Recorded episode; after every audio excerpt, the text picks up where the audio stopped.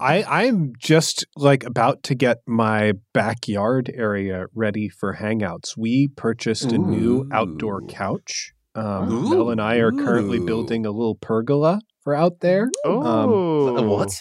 What is with these words? Pergola. A Couch. pergola? Yeah. a pergola, it's like it's like oh, yeah, uh, subtract Pergola. a little from a gazebo and and you're there, you know.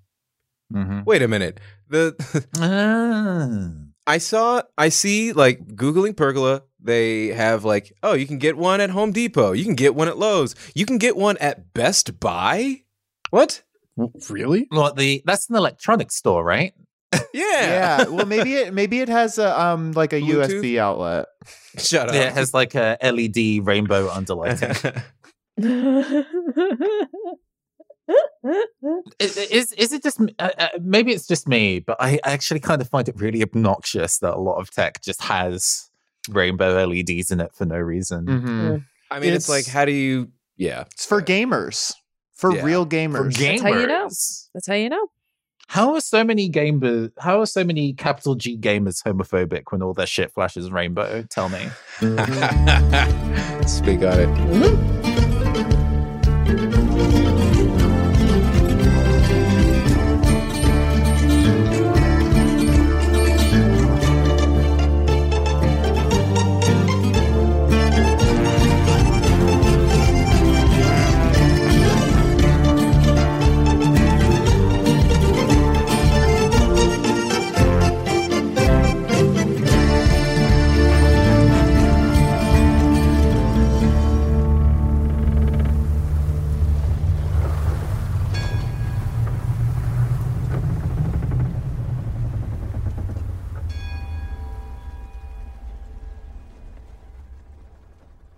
We are in Acheron.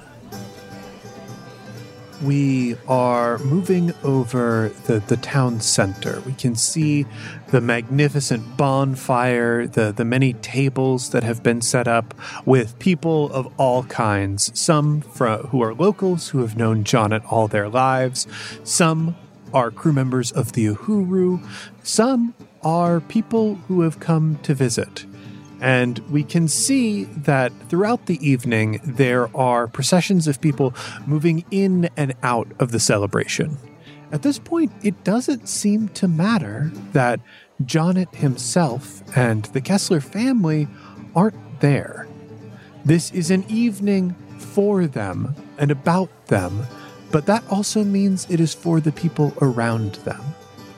And one such procession that arrives late into the celebration is a small ship that actually lands out in the fields around Acheron, the waving wheat grasses that surround this place. And moving through, we can see that this is the Tempest, the flagship of the Tempest Armada. And with this procession, like we- we can see familiar pirates, uh, those very same who met with Oromar and the rest of his captain's council back in Ungoni to determine what was wrong with the feather weave that was being sold. At the head of this procession is Sifa, a woman who is in her mid 60s. Uh, she is attended by her captain's council, currently like trying to move their way through the wheat fields without causing too much stir. They make it to the celebration, bringing their various gifts and warm congratulations. They meet up with the crew of the Storm, who are also here to celebrate Jonnet and Zana, and the party rolls on until Sifa makes eye contact with Captain Oromar. Oromar, where does she find you? So we see Oromar um, at some of the, the late night, the midnight market stalls, uh, where they're selling a wide variety of kind of like sweets and baked goods. There's a lot of feasting that happens both out in public and at home. And essentially, uh, Oromar is picking up a, a wide variety of local delicacies and putting them into a wicker hamper. Having paid for the last bit of uh, uh, artisanally smoked sausage. He kind of turns round, is about to kind of rum. Is actually yeah, is rummaging around in a coat pocket for a badly scrawled list of things to find, and uh, meets Sifa's eyes, and the hand slowly stops rummaging. Yeah, I kind of feel this is a little schlocky, but I'm very into it. We, we get like the camera rotates around these two, and as it rotates around, we can see them changing through different stages of their life. Like Mm. rotates around them now as like they are they're fully grown adults, and then we see them the time they have first met, where Oromar is, you know, probably not much older than 19 and Sifa is in her mid 20s. Like at, at this point, Sifa is much less full. Like uh, she definitely in in her older years put on a lot of weight, um, but she is still extremely broad. And I think there are patches of like the facial hair that we can see on Sifa at this time. Like I think she probably has like longer sideburns that like kind of hang down and have been tied back into her hair, but it is it is also not as like full or rough as it is later on in her life. How does Oromar look at 19? Hmm. Oromar is a uh, scrawny motherfucker. Uh, like a, a bunch of springs that have been wound too tight. There is a whole bunch of uh, youthful energy that has, on many occasions, uh, flung out of control and managed to get himself in large amounts of trouble in the neighborhood. Before that was neatly tidied away and locked down in his uh, red feather ship days, but now that he is uh, independent, uh, let's say, that youthful energy is uh, willing to be unleashed once again until he finds other ways to keep it in check. The full Pirates of Penzance look as before, as we say. Big, long, shiny black boots. The silk shirt, one button many to open for whatever given circumstance that he's in. So sometimes that's just all the way, baby. Uh, how can how can I get the shirt more open than it's supposed to be? mhm. Yeah, I, I think we could, pro- you know, Ormar obviously does not have any tattoos yet No. um, at this point. Like, almost nary a chest hair. I think he gets the body hair like surprisingly late. So even though he's got all that open, it's just waxed sheen. This is Oromar Twink era. I love that. I I love taking someone who is just a, a, a daddy like Oromar and peeking into the past and go, yes, e- even he too was a twink at Mhm. one point. Yeah, and, and we can see Sifa. Sifa does not have any of the finery. There there are maybe one or two uh, lapis lazuli like beads uh, that she might have on like a bracelet or perhaps in her hair, but for the most part, she lacks kind of the decoration that we have seen uh, and are accustomed to seeing her later in life. Mhm. And I think the camera whirls again, and we cut to maybe 10 years later where they have together founded finally the Tempest Armada. In this, Sifa is dressed a little bit more finely, a little bit more professionally. I think her facial hair is probably like shaved back right now. She has quite a few more scars on her body, and she is now missing a finger. She uh, has has put on more weight. I think her hips are larger, her, her her thighs are a bit thicker. It's very clear in the way that she carries herself. It's like kind of a weightlifter body. Like you know, you, you've seen people maybe carrying a lot of weight, but they are lifting like ludicrous amounts of of weight uh, with, with their power. Like that is exactly the sort of body that I picture Sifa having Mm. her hair is also like much longer and now being ti- but we can't really see it because it is now being tied up in a turban um, that she carries on her head Hmm. Uh, Oromar at this stage has started growing out his hair and is uh, now in dreads that go to his shoulders. Um, there are a few gold pieces uh, and and ornaments and trinkets in it, but not that many. Uh, instead, what he was doing around this time to kind of mark his conquests is that he would take fabric from the various red feather ships and enemy pirates and use them to sew new clothing. In addition, he always keeps the red coat. The red coat is the signature piece but there was a, a an, in, an interesting fashion era of the of Oromar of this age, where it was um, kind of like hand stitched patchwork clothing that was quite nicely done, but definitely obvious that it was composite of a whole bunch of different fabrics and people and places. That rules. I love that. We have the camera whirl once more to the moment when these two parted, uh, dissolving Oromar's partnership with the Tempest Armada. At this point in her life, Sifa is much older. Her facial hair is back. It is it is grown in uh, much farther along the sides of her face and her chin. We can see that it is grayed now. She has many more scars on her body. I think her skin overall is like carried much softer you know there there is like the the weight of years is very apparent her fingers and hands are like thick with calluses from just a lifetime of doing difficult work and her eyes feel so much sharper and harder at this point mm. Oromar now fully into his dad era actually does have the shirt fully open, but that is because it is a very hot day that this happened to occur on. The red feather jacket is around his shoulders, if as if it were a cape rather than his arms being sleeved into it. And uh, the trousers that he's wearing are very much workman's trousers, actually. Thick, leather padded, definitely designed for hard work. And uh, at this point, you can tell that he's also been through a lot of hard work. The scars that are scratched across his chest, uh, the tattoo that is there, his hair now at its full length with all the decorations in it that we have come to expect. But he is not wearing the large pirate hat. That is actually something that he did increasingly after he died. oh, I love that. I love that yeah, the, the camera whirls that final time, and we are in the present day. You know, we, we can see that Sifa has dressed for this occasion respectfully. There is finery to denote, like, kind of the, the power of her office as the, the leader of the Tempest Armada, but it there's not much glamour. Uh, it is not to distract. It is mostly to signify that I with all the responsibility that I have, have come to this place to pay my respects, um, but not take up attention. Mm. And we can see the expression on her face.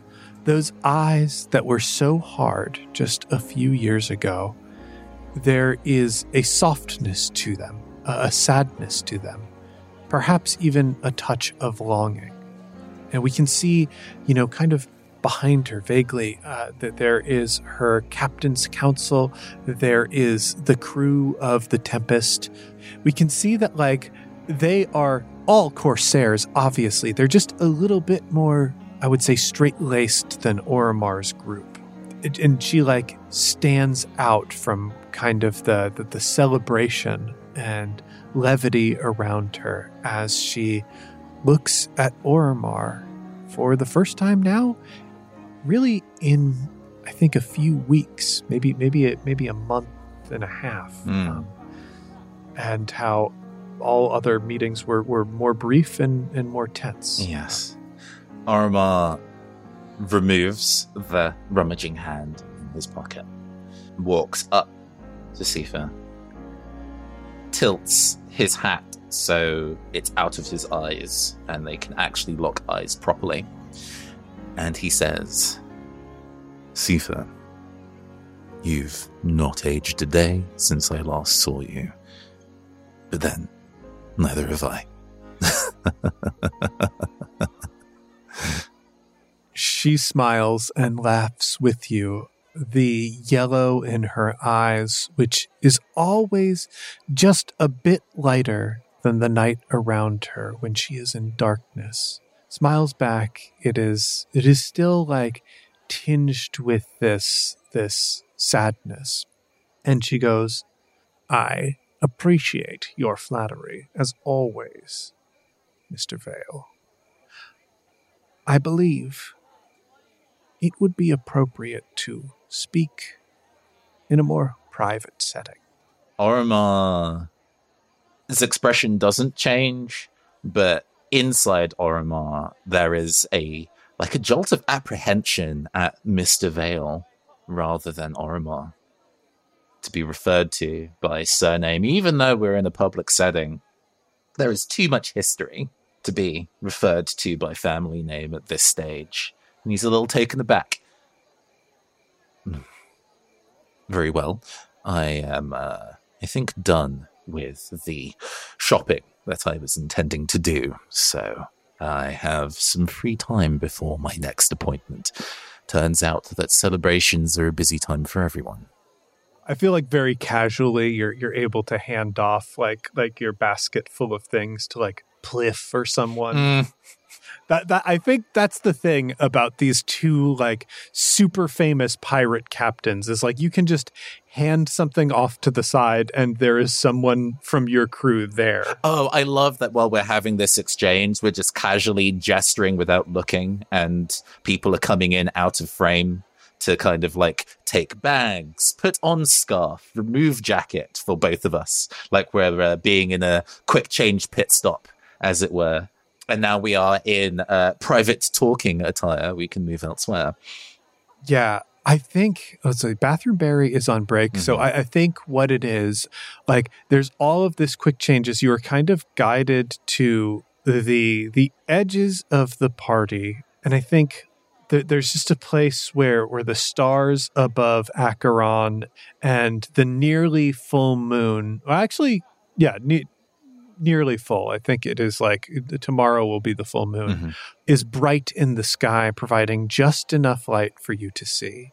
And the last folks to attend to either of you, there is Leotoa to to Sifa, who you know has like like taken the last thing and sort of taken up a, a sentry post. They have a, a weapon at their hip, um, and they appear to have like as much apprehension as as kind of everyone else. Like I kind of feel like everyone from the Tempest and the Uhuru crew that was like involved in all of this is like not really sure what is going to happen. Th- There's a level of that apprehension, and then to Oromar, I feel like it is Spit Mhm. who is standing to watch there.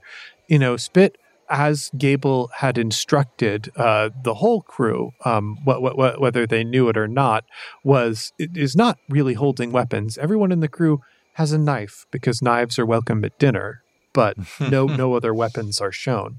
And Spit, you know, it is a mixture of concern and hope and all of the things that that someone who you know took on either an elder sibling or you know surrogate parent role for for someone would have looking at both Oromar and Sifa as they go off to have their private conversation. Mm, I think Oromar, before he steps away, despite all this, not really acknowledging the uh, rest of the crew as we are changed and things carried, Oromar turns to Spit and actually kind of places a hand, I think, like on the side of the face, slightly. So there, there's there's there's there's skin to skin contact. He makes eye contact with Spit and says, um, "Return for me in 25 minutes and not a minute sooner." Spit nods, and I think like with that order, Spit will, uh, when you walk away, put an arm, uh, a hand on Leotoa's shoulder, and kind of like signal like, we we can stand. I've been around this block hundreds more times than you. we can stand down for a bit. Mm. A, a- a- smile is offered, and uh, I think inside it is actually a quite a sad smile. But uh, whether Oromar's face is able to replicate that in the minute, I like the idea that when Oromar is not focusing on trying to act, facial expressions actually come slightly easier because it's just effortless rather than trying to think to individually move the muscles in one's face. It just happens. So uh, Spit gets quite a genuine sad smile as he turns to leave. When you are finally alone, you can see emotion overwhelm Sifa's face as she looks to you. She, I think, while you were walking, sort of like in the Rakshari tradition, customarily like bared her chest Mhm. and she looks up at you as you know she is shorter than you. I I, I don't want to attach myself to a specific number to Sifa's height, Sure. but I do know that she looks up at Oromar. Mhm. She looks so much smaller, so much older, so much more vulnerable in this moment. It- It's an odd contrast because obviously, when the Tempest met the Uhuru uh, officially in Ungoni, she was dressed very similarly, but there, there's just something about how all of the power and authority that she has built up over all of these years is like stripped away in a moment where you can see the big emotion on her face as she looks at you is concern. Lumen's eye, what has happened to you? I uh, moved house, I suppose. You know, it's strange.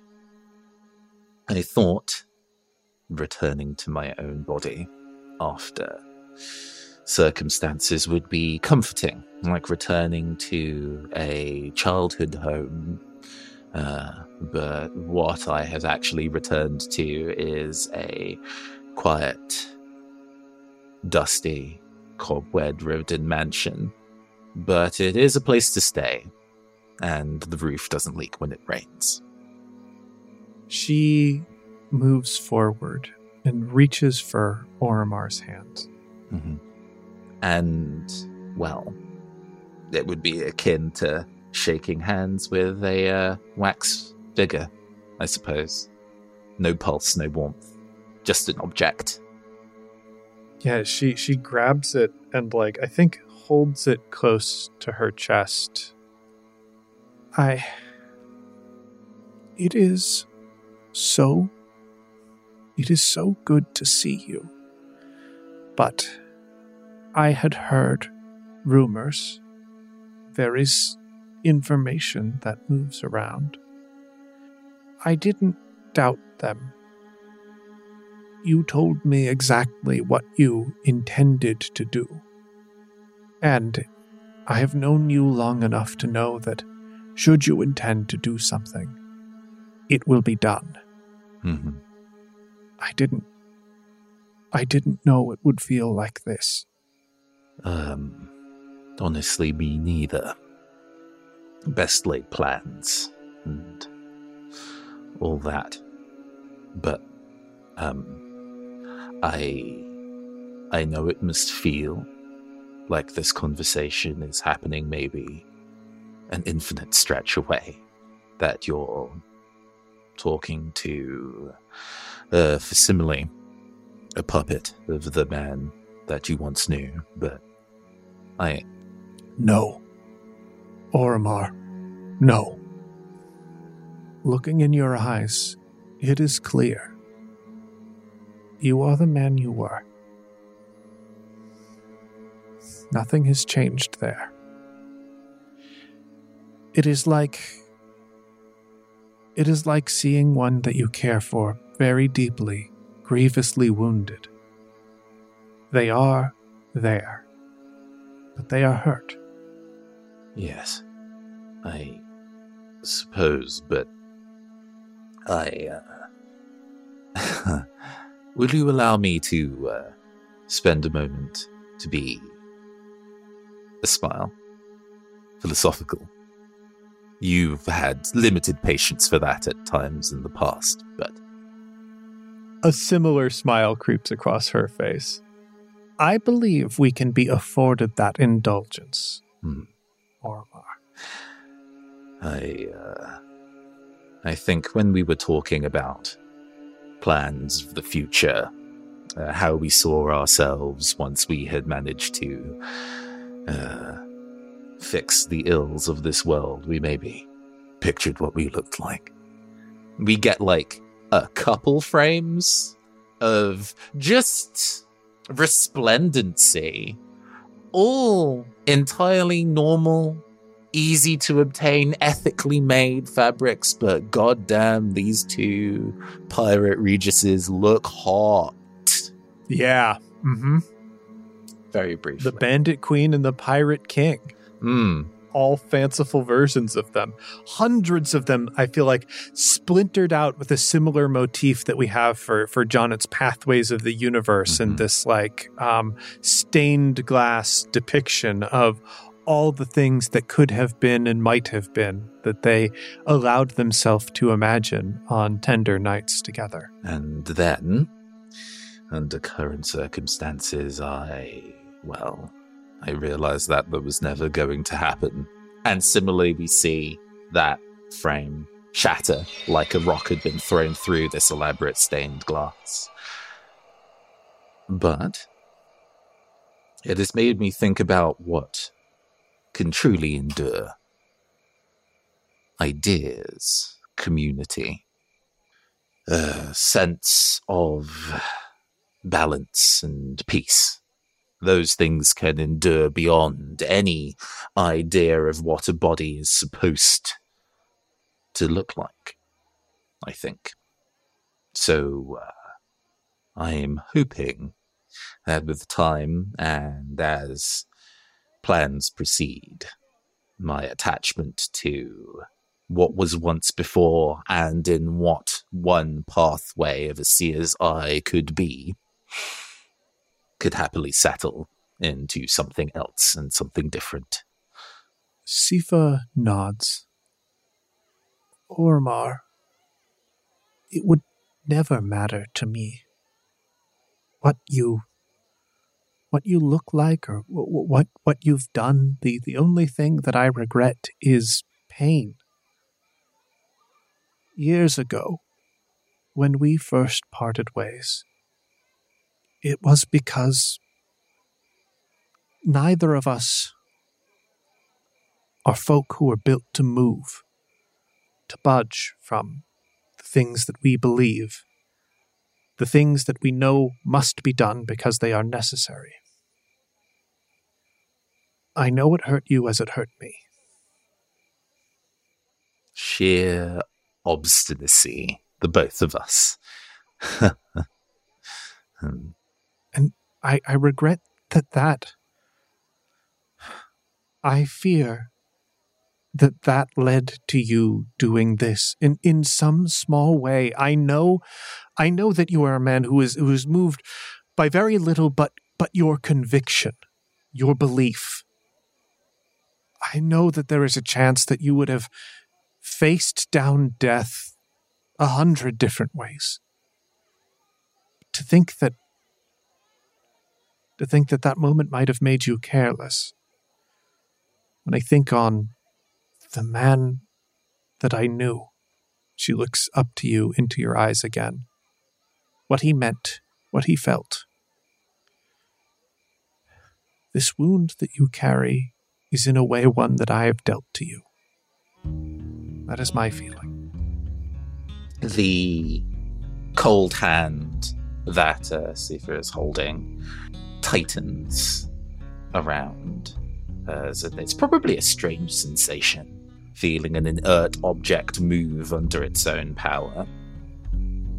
I um, I will be uh, wise in our years and say thank you for being so open and honest with me about that.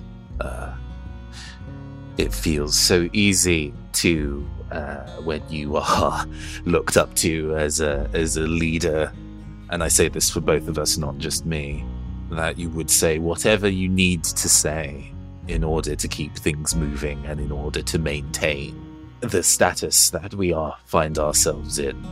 So I appreciate what you said, but I don't think that you should blame yourself for this. Well, the other thing about leadership, Ormar, you blame yourself for everything that happens. Oh, I don't blame myself either. Well, perhaps that has always been our difference. Hmm. uh, what I will say that I maybe blame is uh, the endless ebb and flow of ideological clashing and what that can do to people. Maybe. it's not just you. We've not seen eye to eye many, many times before, and uh, you're not the only person nor the first. Um, but uh, uh, there were other ideological clashes down the road between what we once were what I now am. So I, I don't think you need to uh, let the current circumstances weigh heavy in that way. Maybe let the fact that you were wrong weigh heavy, but otherwise. She raises an eyebrow at that and withdraws like just a half step. I must ask you a question. Of course. And before I do, I need you know this. I trust you. I offered you my heart in Bujanith because I trust you. Fundamentally, whether you are a member of the Armada or not, its power, I believe, can be trusted in your hands.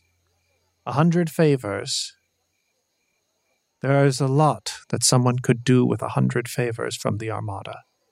That was no small gesture, even if I was not there to offer it personally. That said, do you still intend to walk the path that you left my side for all those years ago? A pause. In fact, it looks as if the body of Oromar Vale has been suspended in animation while the soul considers specifically what to say. And then. No, not exactly. She visibly relaxes. I. Oh, a, a bit of a. Like, made some mental processing of the time and then realized it doesn't matter dinner time trivia for you. Did you know that if you manage to in body a hand comes out of frame to air quotes and soul truly embodies the essence of a luminary story you can become one Sifa raises another eyebrow this. I, I will be honest. No. Neither did I. The world is full of fascinating things. Uh, how delightful that we can be who we are and where we are in the world and still able to learn new things, I suppose. Although the person I learned it from is maybe less than ideal. Oromar glances off to the side. Travis somewhere sneezes.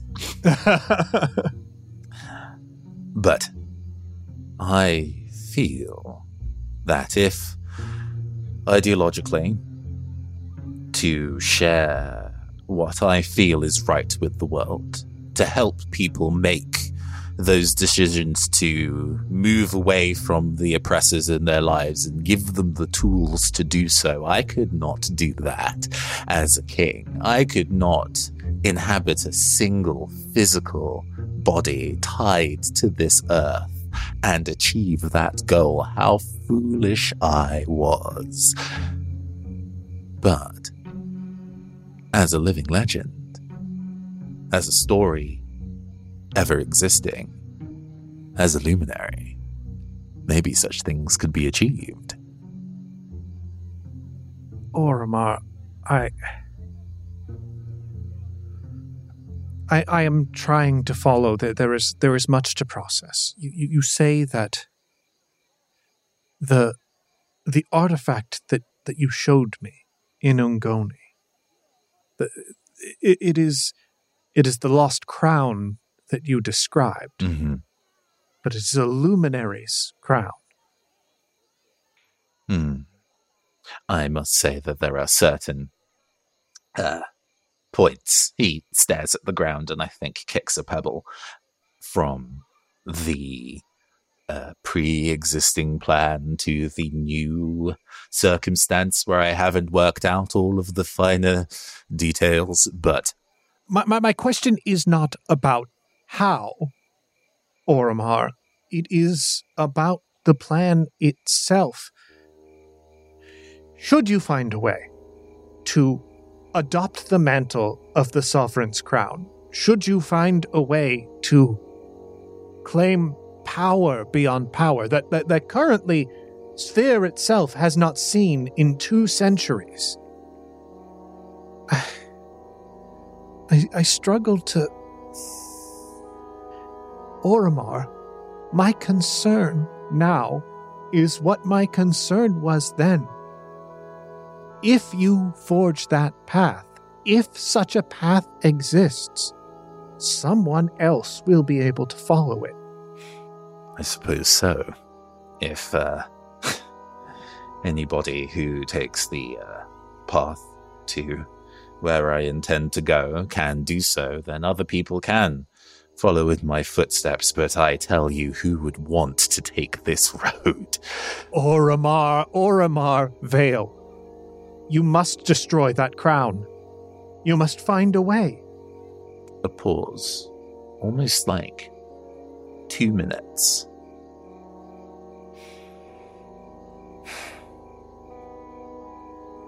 I don't think I can promise that to you at this stage. I understand, but I I can't. I can't. Not yet. I must admit, there is very little in this world, perhaps even only one thing, I want more than to love you. I, I don't know that it is within me to abide that kind of power anywhere. And it is not just a luminary's power. Lumens exist and, and walk among, among us in, in many different ways. And I know the scantest of the tales of the sovereign. But I do know that under the sovereign's power, the time of nations, it was a cruel one. And I know, I know. And she steps towards you once more. She grabs your cold hands. Her face is, is now inches from yours. I know that so long as you held that crown, that things would be different. But if the crown exists, if you exist, then stories change, legends evolve. The crown could be taken from you. You ask who would do this? And I say there are two answers there is you, and there is a monster. If it fell into the wrong hands, if it changed, this world could be broken in a way far worse than we have seen under the feathers, far worse than we'd seen in the time of nations, perhaps even far worse You than if the mariner was to truly overload the coasts. that. It's. I last I checked. Last I checked, neither of us had a seer's eye. We can pontificate, we can plan, we do our best to do what is right, but do not try and predict the future. Uh, we both are not. We must try and predict the future. It is our responsibility. You imagined us. You imagined us long ago as two who would lead into the future, two who would show the people of Sphere that there is a future where they are not dominated by cruel masters. We must anticipate the possibility that without us to lead the way, that that falls away. And we must anticipate that there will be a time where we cannot no matter what powers we seize, no matter what trials we undergo, eventually people die. Stories change. People do indeed die. Stories do indeed change. But, well, the Bandari people uh, had an oral tradition for their storytelling. And uh, even if the story does change, I'd like to hope that the moral that I have a hand in instilling will retain in every variation. Oromar considers twisting the knife. At this point, we're quite impassioned, and he considers saying, Well, you're conflating the nature of us solving this problem together with the problem being solved. And in a way, that might be true. But even though Oromar lives, I think, for ideological combat such as this, there is a degree of him trying to, at least in this moment, be not a sportsman playing to win, but a decent fucking human being, even if he's no longer a human being anymore. I can't say that you're wrong, but I want to explore every angle of what we currently have. We are still in a position for us to learn, including myself. I don't think I actually have the answer just yet, and you know that that is something that wrenches me apart to admit out loud. You could repeat that to your closest confidant later, and I will fight tooth and nail to deny it that I don't know everything already. But afford me the opportunity to learn something for a change. Obstinate that we both are. She takes a shuddering breath uh, and tries to find a resolute version of herself. I believe that you can be trusted with that. If a path exists, you must find it. What you do with that information, though, Oromar, Will be absolutely world shaking. I know. Yes. But it will also mean something relatively small. Oromar, I want for almost nothing more than to love you. I have wanted that for so long. I just know beyond ideology that there is a reason. There is a reason. I would I would hope that you don't chase that power. I we've been at immediate like nose to nose, eye to eye range for uh, a while. Where we've been having yelling at each other actually directly in each Yeah. other's faces for the last couple minutes. If you'd like me to roll for this, I can. But uh, I think in a bid for Oromar to try and move forward, I think even in in the kind of uh, uh, talk about to love each other, I think he tries to move forward, but his body does not, but his soul does. Just emerges from the shell that he pilots and just moves into Sifa. We don't have the kind of connection that I do with Travis, where we can share each other's spaces. But I think for a moment in this entire concentration of ideology and feeling and emotion, Oromar just forgets to pull at the spider strings of his mansion and instead just moves. That is really cool. I kind of want. I, like I don't think I want us to roll for this. I, I like this. This is an involuntary thing as it's described, so it makes sense to me that this would happen. We cut away from this, and the next thing that we see is Oromar and Sifa emerging from this private area separately. Oromar goes off to really from this moment the first thing he does is to go see Jonnet, which I think Mm-hmm. is interesting and telling. Sifa goes off to join Leotoa. I do think there are tears.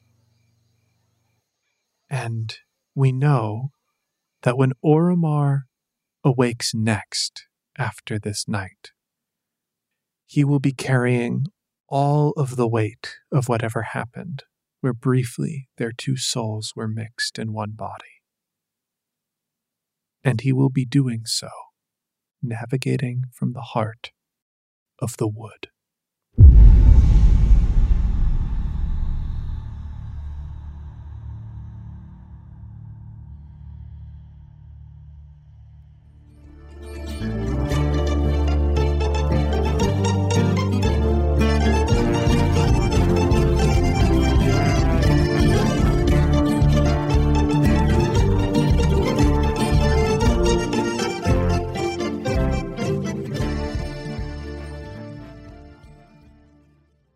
Hey heroes, it's James, your game master, and that was the end of our Acheron arc here on Campaign Skyjacks.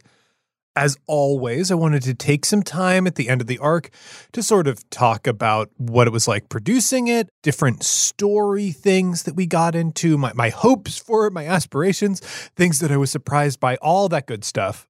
So let's start up at the top with, I think, the most overwhelmingly positive thing about this arc, which was we had so many really great guest performers with us. Obviously, you know, the the most like present one was Bees. Bees was someone who actually I met through the auditions for Oromar Vale back when we were, were doing our auditions, there were several different rounds for that process. We, we haven't really talked about the process much in an overtly public sense because, like, there was just a lot of energy and effort that went into the original casting decision.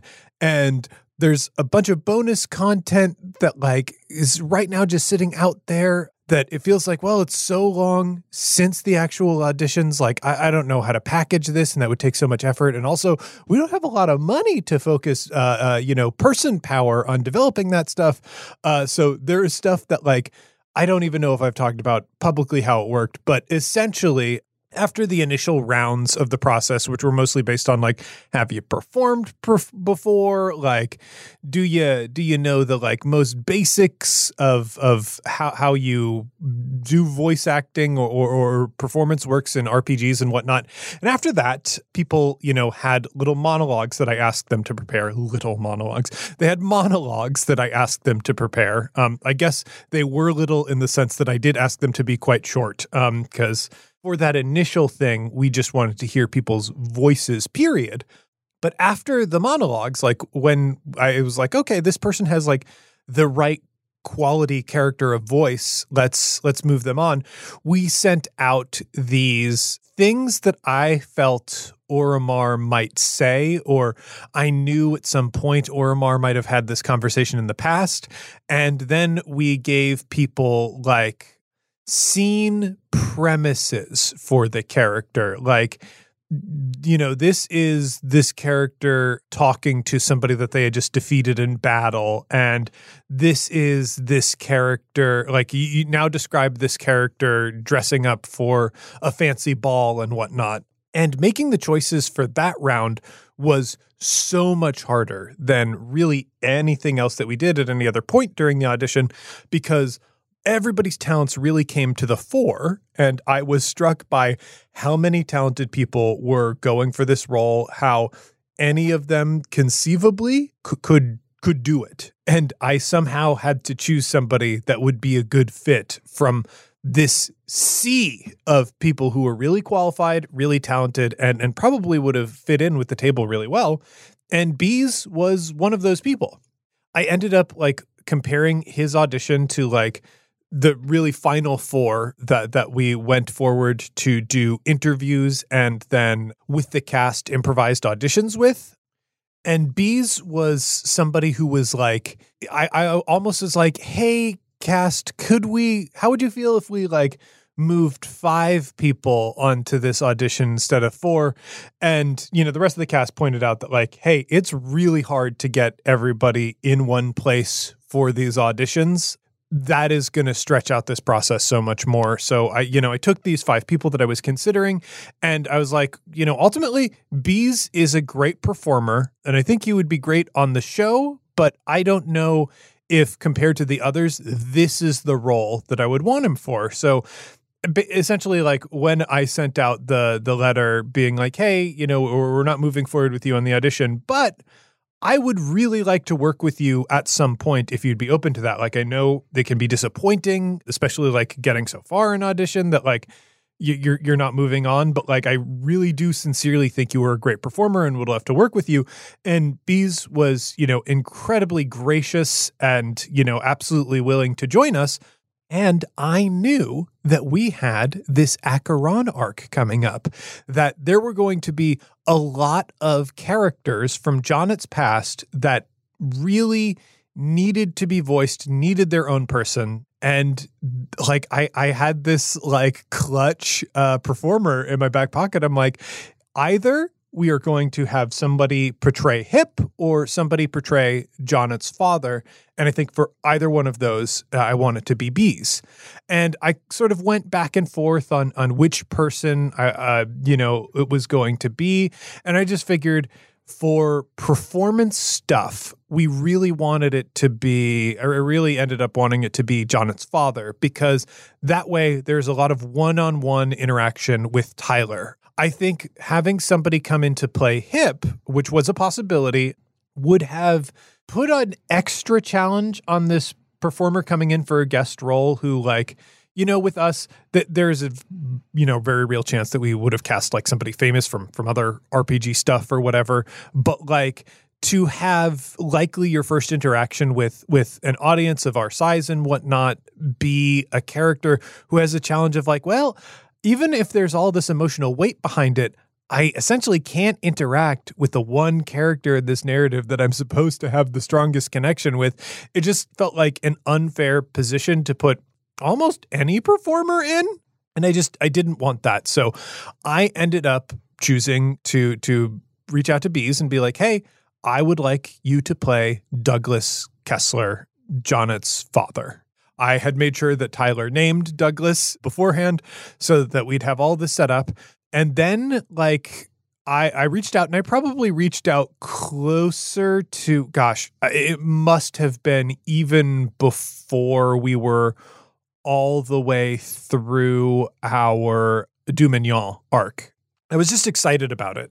And so I reached out to Bees. Bees was like down for it. And then we sat down and we recorded some world building stuff. So, uh, this is actually a little peek at the bonus content that's coming up. There was a, I think the piece of bonus content that we're going to put up first, there was world building um, in Acheron f- for the, the city and space itself. And that one was just the main cast. That was Tyler, uh, uh, Liz, Nathan, and Johnny, like sitting down and, and creating Acheron.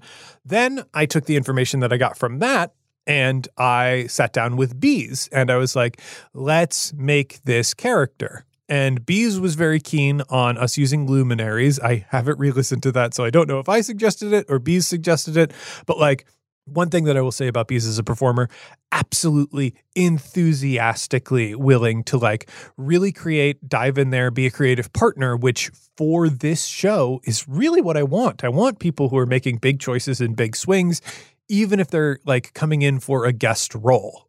So, like, we sat down, we drew these luminaries, and originally I had pictured Jonnet's father as a much more domestic character, a, a, character who was really tied to like growing up in this farming situation, even that is like connected to like the the hero with a thousand faces tropes or whatever of like you've got this hero who is coming from, you know, a mundane place or whatever. But like, you know, there's also the trope of like, oh yeah, my family has this secret or, or whatnot. So like I don't think there's a way to avoid tropes as all stories are told. But I was thinking the Kessler family being having like kind of an underwhelming and, and common story of we were in this coastal region and either the red feathers made it uh, too expensive to to live in our home that, that we had grown up in and, and we had to be displaced, or the mariner is attacking the coast and the red feathers aren't defending us and we are forced to be displaced. Like somehow driven by these colonial forces and metaphors for colonial forces away from an area that was familiar and that, that was supporting them and having to go to somewhere that, that was completely foreign and new and I knew that I also wanted to like a, a big part of sort of the the aftershocks of of I don't even want to say aftershocks as colonialism is like an ongoing horrible exploit. But one of the things that, that we see with, with the effects of colonialism in, in modern times is you have places that people are trying to immigrate to for like economic advantages. Uh, you know, the United States used to be a big part of this story, um, but who knows with the way that we run this country, uh, how long that will last. But like the idea is that you, you know, you would get anybody who you could in your family to to go uh, to live and work in the United States and send remittances back home. So you'd have the family basically set up so that somebody was in this area that like the, the family was like separated, but this person was still taking care of the family. There's still that connection, and it's this impossible decision in how you do this. So I was like, well, we're going to kind of do the reverse here, where basically the Kessler family is separated. Tyler had always said that mom wasn't in the picture, and th- th- there are a bunch of different ways that, that you could do that. But the one that I was really interested in, especially because we're talking about colonialism, is where mom is not in the picture because the forces of the world make it impossible for her to be in the picture and the family to be like healthy and secure and, and safe. Like this is the thing that is not good emotionally for the family that the family like is nonetheless made this choice because it's good economically for the family.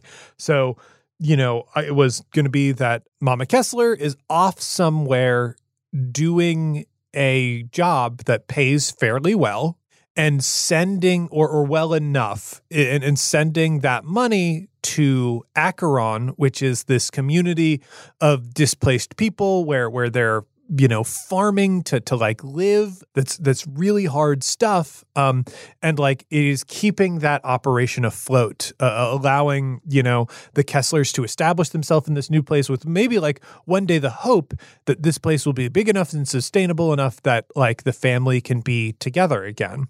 And you know sort of knew that for whatever reason that didn't work out that one day money just stopped coming and originally, before this arc, before sitting down with bees to do this character building session, the thing that I had thought was like, well, you know, either Jonnet's mom passed away or was like imprisoned. Like, I, I kind of figured that she was out of the picture permanently and that this was just a, a, a tough thing that Jonnet was dealing with. But like when we drew luminaries, again, you you will hear this on the recording, so I don't want to get too much into it. When we drew luminaries, like they suggested that uh, Douglas came from a much more exciting background, that he wasn't always like just somebody who is like just trying to survive in this world and that very likely that, that winona like also was probably still alive and you know, Bees and I got into this thing where, like, just reading the luminaries that we drew, it became very apparent that, like, Winona was still alive and nobody in the Kessler family knew about it. And that likely Winona and Douglas had this past where they were Aeroners, where, where like, you know, if not corsairs, they flew skyships And the thing about like the characters past the, and that you have to remember about the setting is that sky ships have been around for about 60 years. And because it's so young, it's rapidly gone through like different iterations of what it meant to be an Ariner, what it meant to be a Corsair, what, what it meant to be a Red Feather. And so, like, uh, 30 years ago, like halfway through the life of skyships and whatnot, there is this uh, uh, what is essentially like the last war on Sphere, um, and it's it's not even uh, it's hard to define exactly what it is, but it was uh, the declaration of ownership where the Red Feather Syndicate basically said, We believe all Featherweave in the sky belongs to the Red Feather Syndicate and that, like, it, it will be surrendered to the syndicate. And there are all of these privateers because the Red Feather Syndicate, like, has its own fleet and there are all these like different collections of privateers like doing different work that had previously been purchasing featherweave from the syndicate and using it to fly their own ships. And like the red feathers went you know hey we own that featherweave. Even if we sold it to you we have a big enough fleet now that we can come take it if we want it and you should essentially surrender your ship and, and, and business to us because there's nothing that you can do about it. And, and so there was this period where like people who had been flying you know on their own and whatnot had to band together and you know fight push back against the red feathers. And there was this big, you know, war battle thing fought over it. And the conclusion was like kind of a mixed result for both sides in that the Red Feather Syndicate went, okay, you know, we we have legitimately sold Featherweave, but we're not selling any more after this point. So the Featherweave that is out there that is privately owned, that is it. We're, we're, not going to produce anymore. There isn't going to be a way to buy new ships from the Red Feather Syndicate everything else like you will have to be hiring one of our ships to do work for you. But everybody who did previously purchase featherweave like and owns it right now you are going to get a, a bill of sale. And that essentially like as long as you have this bill this essential deed to your weave you can do what you want with it. You own it and the red feather syndicate is not going to mess with you. So douglas and winona would have been caught up in this because, like, you have 10 years ago is when Winona would have disappeared from the family. 10 years before that would be like the fallout of all of this stuff. And like before that, like we're getting into the actual declaration of ownership. And like, you know, there's a period after the declaration of ownership where like the resistance is sort of spooling up and whatnot but anyway, like the Kessler family was working for the Red Feather Syndicate. Like Douglas would have been uh, uh, flying as an Ariner. Um, Winona would have been flying as an Ariner. And they were on, you know, what at that time it would have been like, like they started out on Red Feather Company ships and like they advanced to the point where at least Winona got a captaincy, which like these days you need to go through the officers academy. Those days like you could probably prove yourself up through the ranks. It was just a different organization. So the, the, they took a look at the turmoil and they decided that the red feather syndicate in its new form like even after the the fighting was over and like they decided to recognize everybody who had an official bill of sale. Like they're like, this organization is dangerous and it is dangerous to work for them. And slowly, like after that fighting, they saw like how the Red Feather Syndicate changed their tactics, the way they would move into towns take over, take their resources and like kind of drain them dry, funneling that money back to like Aurum and other red feather capitals.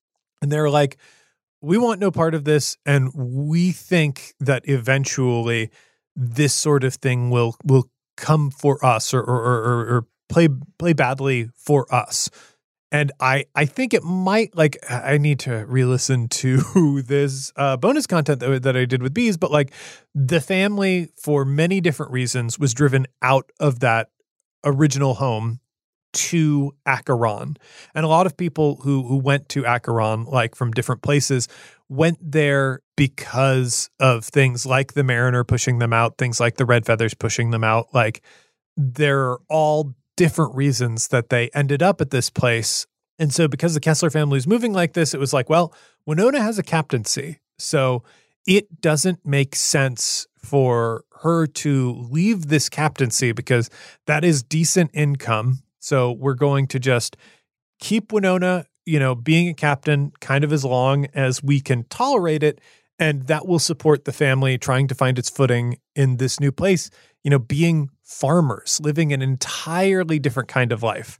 And so, you know, there were a couple years where Winona and Douglas were working together. They didn't want to be too far beneath red feathers uh, or, or, too far on the radar of red feathers. Like they kind of wanted to separate themselves from this life. So they weren't like super frequent visits, but like, yeah, Douglas was raising both kids and Hip, who had been this like longtime family friend and flown with them during the conflicts during uh, the declaration of ownership and whatnot, because that would have happened in their, you know, late teens and, and 20s, like informed this close bond with them, like was stepping in to help out, you know, was like visiting the family frequently and helping to establish Acheron kind of as, as as what we know it today as like this thriving community back when it was not a thriving community. It was a place uh, you know, covered in wild wheat and whatnot, which is not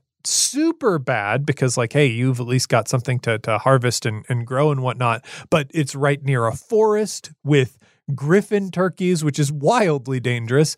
And you know people are are trying to farm chickens and like figure out how we care for griffin chickens which are also wildly dangerous. Like there are a lot of hardships in the way. And like this family unit was trying to make it work until Winona disappears and, you know, Douglas and Hip and the Zana and John like grieve and, and mourn and try to move on, but but it it's hard for for many, many years until, you know, Jonnet grows up. So like we had discovered this wild backstory uh, uh, full of adventure and hidden identities and like hiding from the red feathers, which is a lot more exciting than maybe what I had planned for uh, Jonnet's family initially. I don't think that's a bad thing. Like w- when I made Jonnet's sister part of the Tempest Armada, like I did want like the kids of this family to be off doing adventurous things. I didn't expect their parents to also be doing that. Uh, and part of that is this I'm I'm trying to like toe a line here with tropes and I don't like any kind of like birthright and family lineage tropes like I am very insistent that nobody no character in Skyjacks is remarkable because of the way they were born. And you could say, well, Gable's an angel, but it's like, well, Gable, there are a lot of angels. There were thousands of angels. Gable is the only one that uh, killed God. And the reason Gable is special is because of choices that they made. And that's the same thing with Jonnet. Jonnet has this, you know, remarkable seer's eye, but it's because of both him choosing to to like touch this feather and like kind of spiritually choosing to accept its gifts and also definitively accepting its gifts as he is chasing actively the future that it showed to him. So like it, i didn't want like the fact that Jonnet's family used to be Aaroners lead us in a direction of like, well, Jonnet was born to this or whatever. Like that kind of destiny stuff is stuff that like I don't really think fits into the themes of Skyjacks. And like Skyjacks is actually like trying to play antithetically to to those themes. But it's like it was a fun story like and and the luminaries did lead us in this direction so i was really happy to follow bees down this rabbit hole and I, I, think it ended up in a really cool place like douglas is a complicated figure and it gave him a lot of complicated feelings about characters because we also decided that like yeah the corsair ship that hit jonnet's mom's ship was the Uhuru. And so that is delicious tension. The idea that Douglas would, you know, be really excited to see his son, but be really angry with his son's captain was cool. Like it gave two characters who were in the party like strong relationships off the bat with Douglas, then there would be a lot to play with. And I think Bees played it really well. It led to some cool, tense moments, some some real raw emotional moments. And, you know, I was left with this like delicious story of the past. And what I knew that Bees didn't know was that, you know, or maybe again, I need to re listen to what we recorded, but it's like, well, I also know that like Zana is going to be there. Like I had made a point of saying like Jonnet's sister, who is in the Tempest Armada, is going to be in Acheron for Jonnet's, you know, Sweet 16 or whatever, but what eventually became Gobble Knocked. So I knew that, well, if we've got Zana and she's doing this Corsair thing, then we should have Winona be the captain of Zana's ship. And like, I'll figure out how to make that work later on.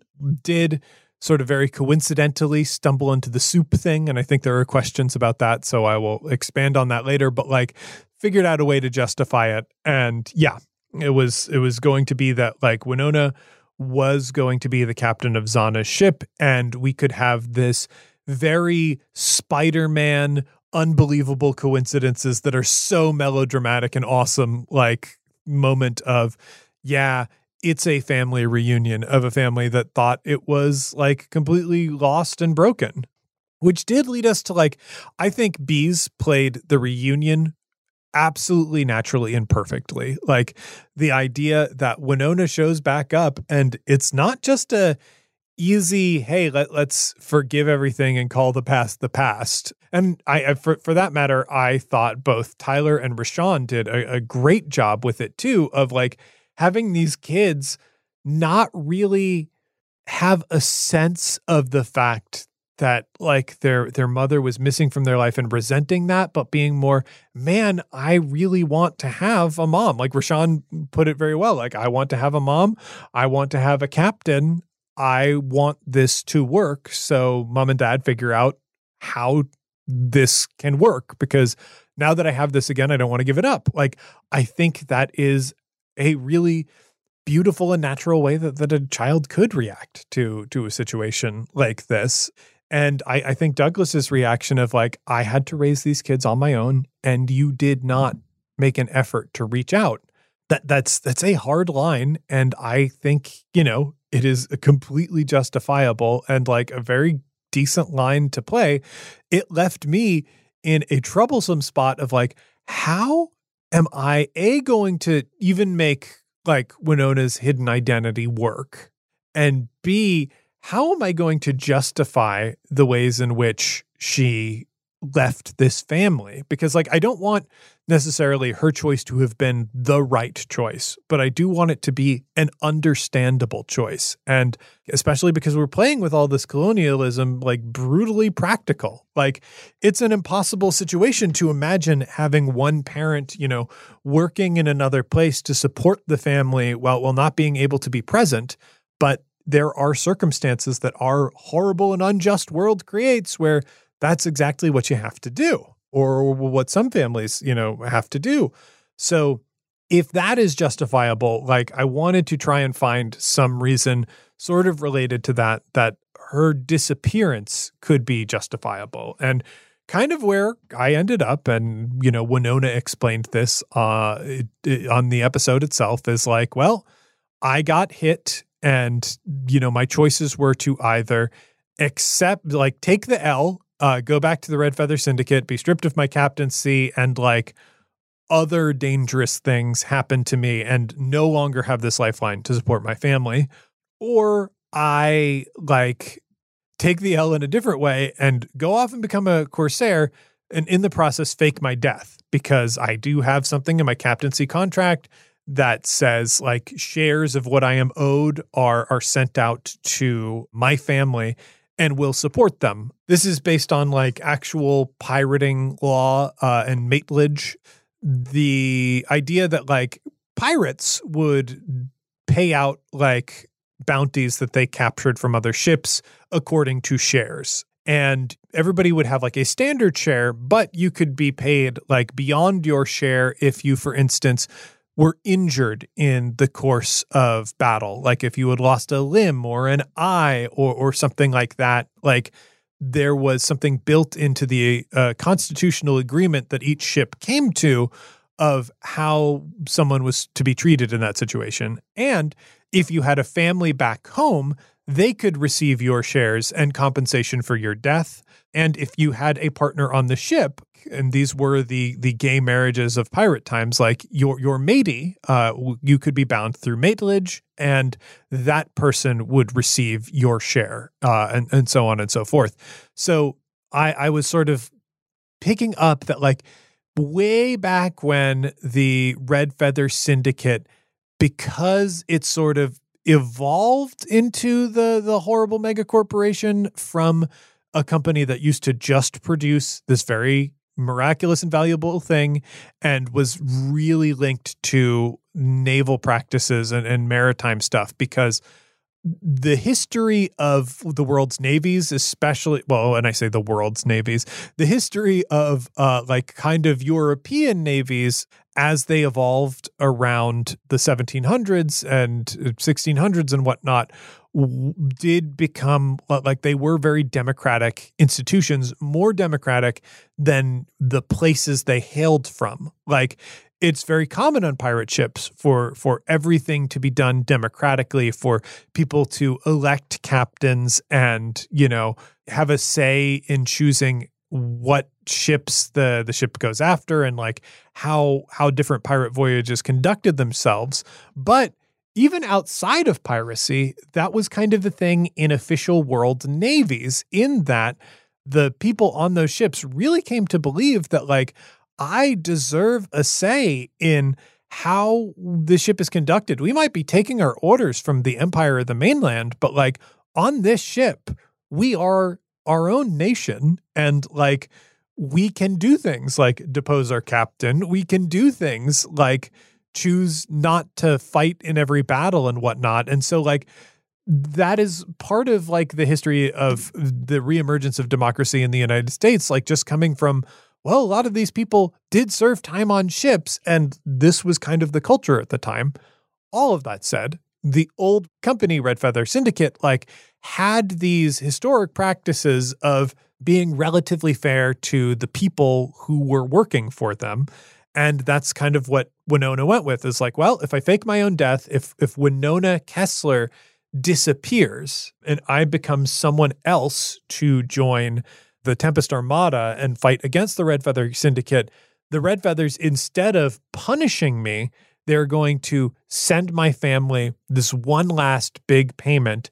And that will be a good amount of support that I can offer them for a while. And like the other thing is like, well, I then am a criminal and like am a criminal that is a high priority criminal because if it is discovered that like I left a captaincy with the Red Feather Syndicate to become a Corsair, then the Red Feather Syndicate is going to come after everyone I know to to get at me because like I stole a ship and and even more than stealing a ship, it's it's stealing feather weave, like an unforgivable crime. If she did contact her family, that could tip off the syndicate that that she is alive and that the family is like a lever to get to them, but like it also kind of like embroils the family in the conspiracy. And there's a foreseeable instance where the Red Feathers capture and try Douglas for aiding and abetting a pirate,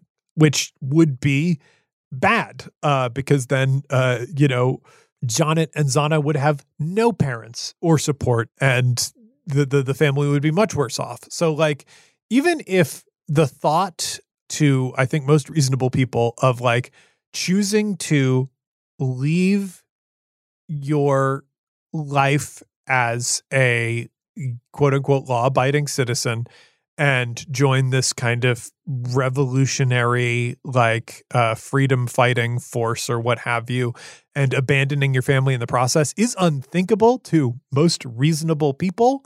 Like there are real reasons to do this now do i think that is like the the total sum of uh winona's reasoning like no i don't think it's really possible to walk into never actually never reaching out and contacting your family without more complicated emotional things happening at the same time. But I can see the logic threads there. I can believe that enough to play a character.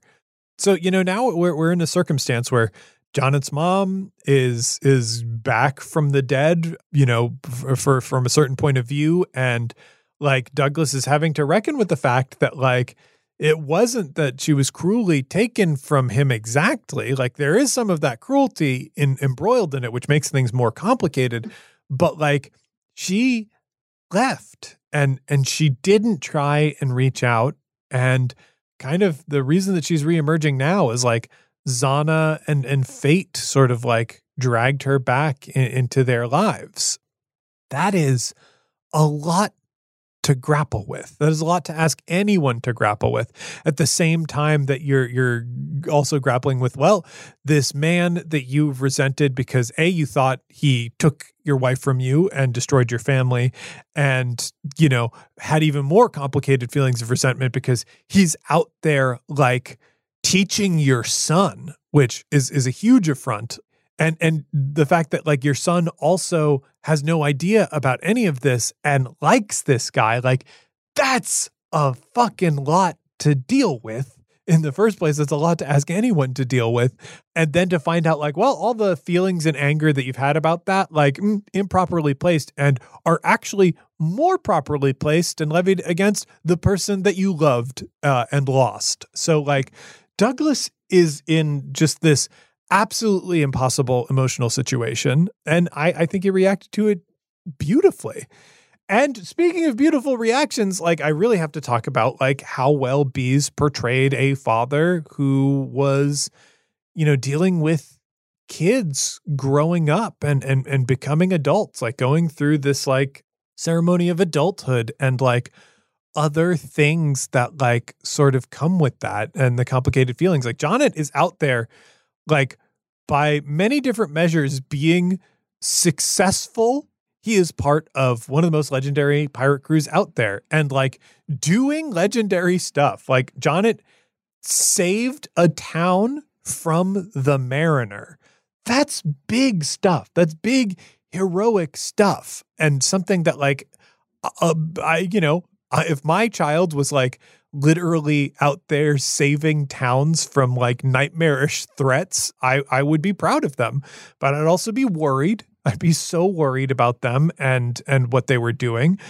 I'd be worried about the fact that like that job is dangerous and like you make decisions to make that job even more dangerous.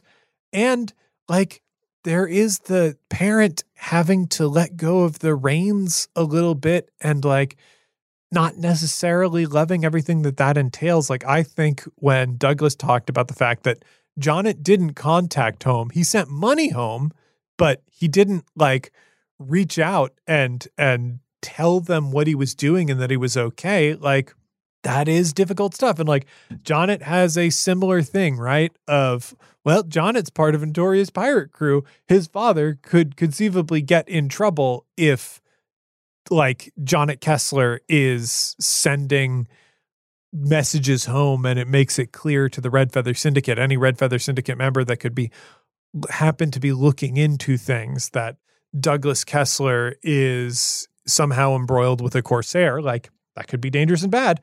But like Douglas still wants to hear from his son, you know?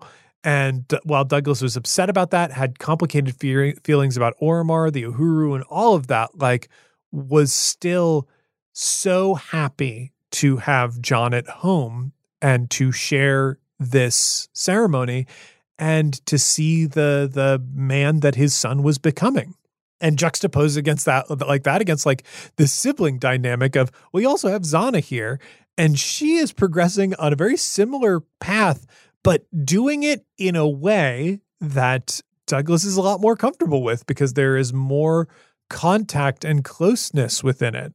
So I, I, thought Bees's portrayal of all of that was really beautiful and like so much fun to watch. Like he made it entertaining, he made it emotional. He hit all of these wonderful notes, and I just have wonderful things to say about Bees as a performer and collaborator.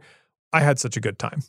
So that brings us to another collaborator that we had on this arc, and that was Rashawn Nadine Scott.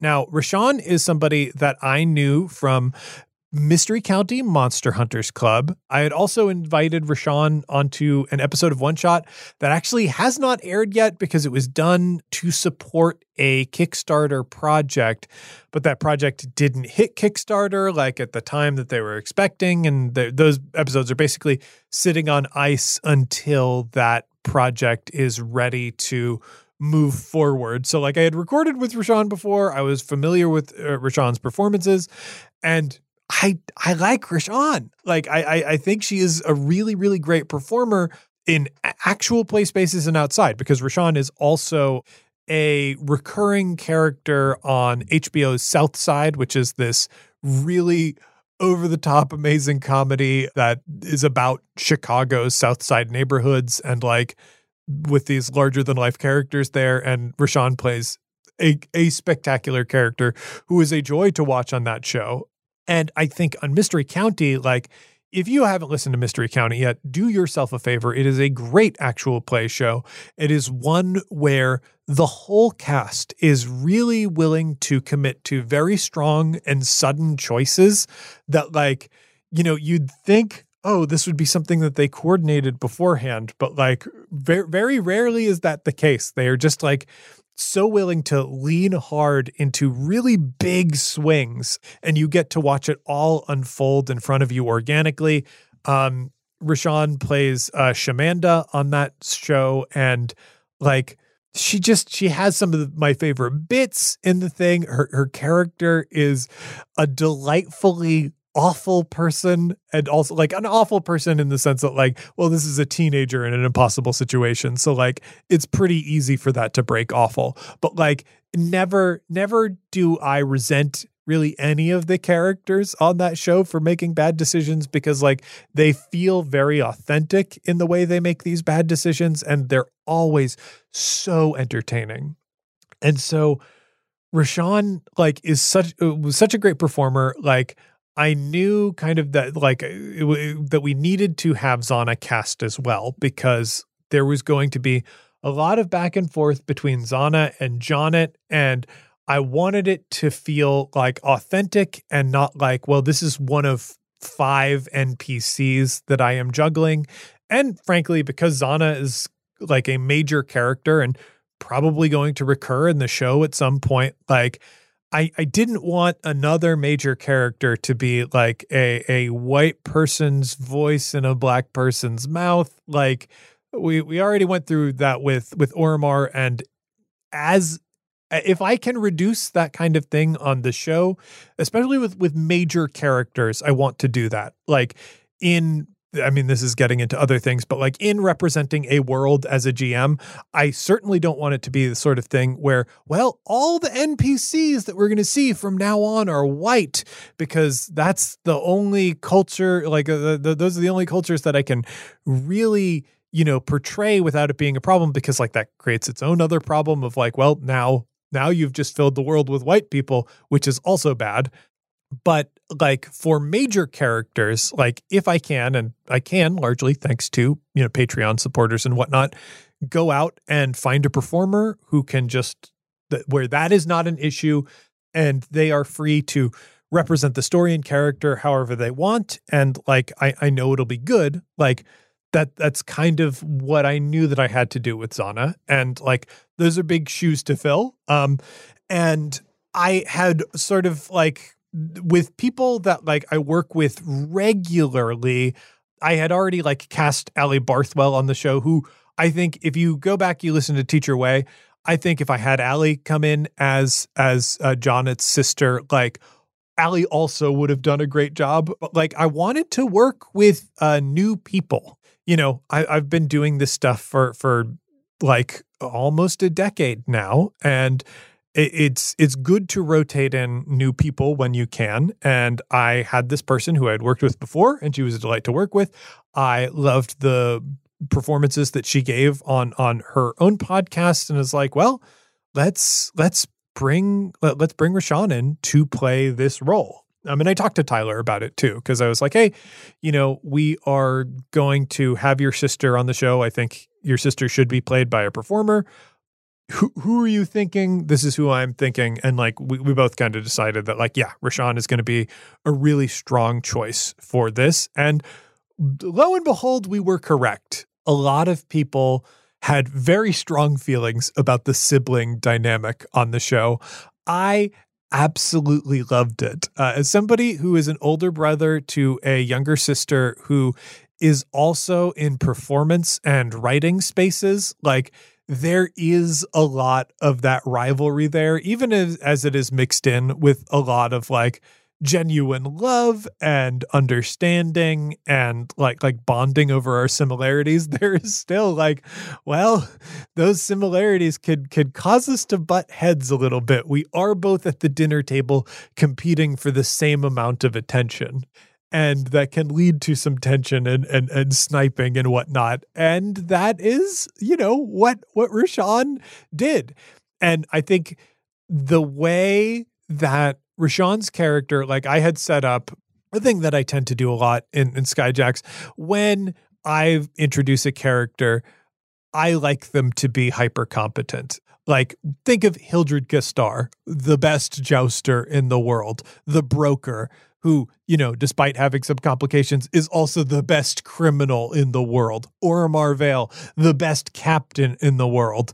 Uh, Sifa, the bandit queen, like the the the best leader for for this underground resistance that they could be. Like these people who are mythical figures because of like what they can do and what they've accomplished and what they will be able to do. I love that shit. And that was kind of the one thing that I was pushing on Zana already. She's like in with a prominent ship within the Tempest Armada, and she's also star watching and and doing great with it. Like that is a canvas to paint on, and I will admit it is pretty blank. Like that doesn't say a lot about personality. And the only things that we really had to go on for personality was Jonnet's reaction to finding out this stuff about his sister and knowing that Jonnet like stole Zana's map. Like that's kind of all we had to give Rashawn being like, hey, this is what we know about the character. I liked Rashawn's decision of like, not only are these things like true, like in a sense that, like, hey, guess what? Zana Kessler is actually very good at her job. Zana Kessler is somebody who gets people in these environments to really believe in her and support her, and she works hard to do it, and she's proud of it. But she's also into building that idea of herself, projecting that idea of herself, and communicating that idea of herself to her brother. Like, that is both taking these like oh yeah super competent pulpy nonsense character traits and making them extremely human and, and flawed at the same time. Like yeah perhaps like some of her legend is inflated and it's not that she doesn't have things to back it up it's just that she's so invested in projecting that that like you know she she is like having to keep up with with her own hype at the same time and feeling a lot of pressure to do that and like very transparently trying to do these things because she genuinely does want to impress her brother and father and you know be seen as a cool heroic person who is valuable and you know worthy of praise and attention like I thought that was really cool. I thought that was an interesting juxtaposition against Jonnet, who like knows that there is this future version of himself out there that is really cool and doing the right things and like living an admirable life. Like Jonnet knows that there is this this version of him out there in the future and he is racing to meet it and become it. And he is struggling along the way uh, with the sort of things that that kind of destiny makes you do, how they are dangerous, how they are scary, how they are difficult. Even if you're fated to end up somewhere, the effort that you have to take to get there can be overwhelming. Jonnet has already like sacrificed so much, gives so much, and feels that he has to give so much. Like it can put him in dangerous and, and difficult situations. So you've got Jonnet who, like in certain ways, does want the attention, does want the glory, um, but has different assurances behind him of how he is able to to find and meet those things. And like he also he wants those things to be recognized. Like when he won the race at Irepiora he like sent money back home partially to support his family, but partially also to communicate like, look, I'm out here being successful doing this thing. When he showed up in Acheron, he showed up in the fancy clothes. He showed up in the fancy makeup. He was ready to come back home a, a, hero and and like a, an adult and and be respected in that way. So Jonnet is also looking for those things and like you've got these two amazing siblings in the same family together who are kind of looking for the same thing and are annoyed that they're both occupying the same space. There is a sense of, can't you just be impressed with me? Look at all the cool stuff that I'm doing. I think that is a cool sibling dynamic because underneath it all, there's still love, you know? Like Zana, like as much as she's giving Jonnet gifts and whatnot to show him up, she's also doing it because she genuinely loves her brother and and and wants him to be successful and wants them to be close. And I, I think Rashawn did a great job of playing both of those things in a really entertaining way. Like with almost everything that Rashawn said uh, when we were down with recordings, it was a laugh line. It was spectacular uh, and and so much fun. I, I really was so glad that we got to have Rashawn on, and I hope to have Rashawn back um, to to play Zana more because I love that character. I, I love how that character works with Jonnet, and I, I want to see that character more in the future. But those were not the only guests that we had this arc.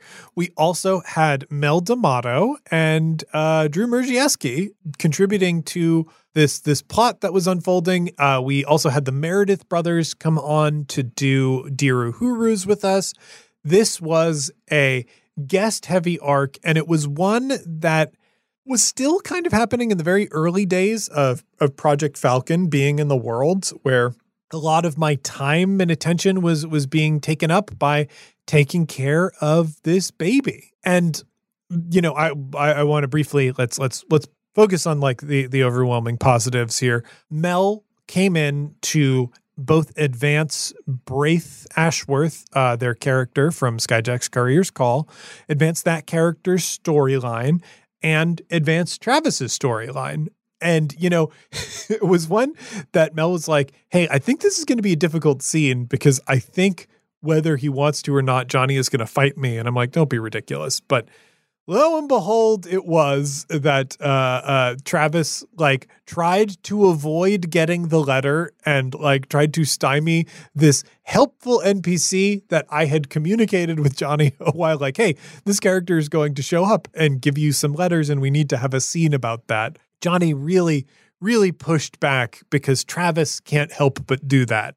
And like, yeah, despite having like that challenging thing of like needing, like, hey, not only am I going to deliver these letters, but this character fucking owes me because for those who have not listened to the bonus content surrounding Skyjack's Courier's Call, Braith's parents are missing and they went missing trying to do this like big important thing with Vronti, who is the we know now Angel, who is the postmaster general of the Swiftwell Courier Service. So like they were doing this big intense thing and based on the luminaries that we drew when we were were finding this out about Braith's parents from Margaret that Travis was involved in this job.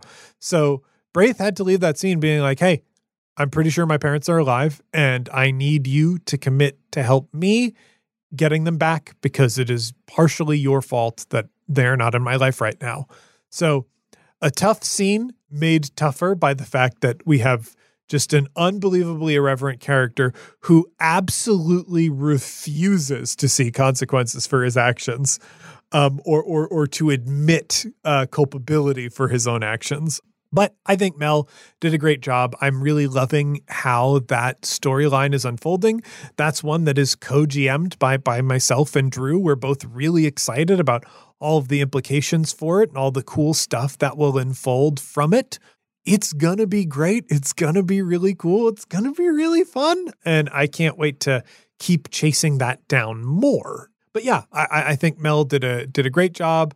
I was so happy to perform with them. You you will note on those episodes where Mel came in, you can hear Falcon a little bit because they had to hold Falcon because like we had nobody else to watch the baby while we were recording these segments. And for Drew, Drew, thankfully this this was not one where we had to bring Drew into the room to record with us, but I did need to get Drew to write Fithina's letter, which a lot of the stuff from Fithina's letter, like I found out about that information when Drew sent the letter to me. And then we had Drew read uh, Fithina's letter because, like, I feel like, well, you know, we've got the performer in my home, might as well get it in the character's own voice. Yeah, like the guests really, really made this arc. They they gave great performances. Um, but now we're we're going to start to move into maybe uh, the compliment sandwich of this arc one of the big challenges that I had with this arc was because we had so many guests and so many guests that I thought were absolutely necessary to tell the story that we needed to tell in this place at this time, it was impossible to schedule. Like we needed not just the main cast, which is can be difficult enough to find two recordings a month for the main cast, but we needed to have other performers be able to make our recordings as well. And you know work work with them and play with them in the limited time that we have because we've got Tyler on the west coast. We've got uh, Nathan over in the UK which ultimately means that like we record in these 4 hour chunks but we really can't move them to be earlier or or later uh, or or stretch them out too far because you're either asking one performer to wake up really early in the morning and like are you getting the best performance out of them or asking a performer to to work really late at night and are you getting the best performance out of them and then you've got everybody's normal schedules because we have to record on weekends because once again, we need somebody to be up relatively early and somebody to be up relatively late. So that's not happening on a weeknight when when people ha- have to work. So we have narrow windows where we can record these things. We need to have like uh, bees had to be there for most of them, and like I was trying to be like, you know, uh, we just want you to commit to three recordings, but for for bees we ended up having to bring him in. I think for four or five. Like it was a lot. And then Rashawn, because we're recording on weekends, Rashawn is recording with Mystery County Monster Hunters Club, and they do weekly recordings, which I cannot imagine doing that. That is way too hard. Like, I need to do the two recordings a month with Skyjacks where we build up a reserve because it is so hard to schedule.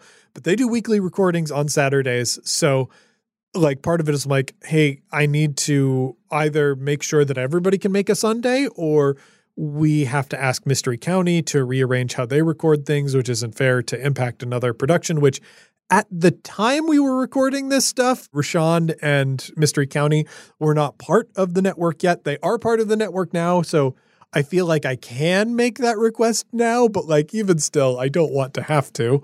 And it, like getting everybody in the same room within the same time window and also making sure that there was enough room in the story to air out everybody's stuff. Like this was a challenge that we had in Dominion when we had just one guest. You know, like there needed to be a lot of stuff between Lex and Tyler because like that is what the story called for. And at the same time, I'm trying to balance both Gable and Oromar and Travis's separate storylines and and bring things together and do it in a way that like fits within the narrow time window that we're working with.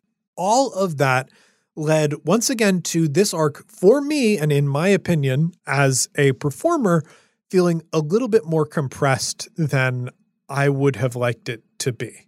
I've said it before, my, my favorite arc of Skyjacks to record thus far has been uh, Nordia. And the reason for that is we had all the time in the world to explore. Like there was three days of in-game time, but we could spend as many episodes playing out those three days of in-game time as we wanted. You know, it ended up being 40 episodes of, story around that, which is a long time, but like I kind of think each note of that story got to be beautiful and and also fun and and frivolous. Like we really got to chase down everybody's thing and see different configurations and iterations of characters as they were going on these various journeys. It didn't feel like we were missing out on anything. Where I have felt both for really, really for almost every arc since that. I have intentionally been trying to keep things short, like very specifically with Ungoni and Silver Bullet. I wanted to try and keep those short as I could. Then with Dominion, I had planned on having more time, but we ended up not having as much time. And with this arc, like I had ideally wanted to take more time with things, but like the scheduling made it so difficult. It's like, well, we have to move because I can't keep booking all of these people in all of these slots because the time between recordings is going to stretch out. That also impacts the quality of the show. And it's, you know, frankly, more expensive to produce, more expensive to edit. All of these things like can get out of control. So I did need to make this arc short. And we missed out on things like part of the reason that we built this Sweet 16 part of Jonnet's narrative was that conversation between Jonnet and Travis of Travis going, Well, I've done everything, but I would like to see Acheron because it's it's where you're from, Jonnet. And we didn't get to have enough Jonnet Travis time.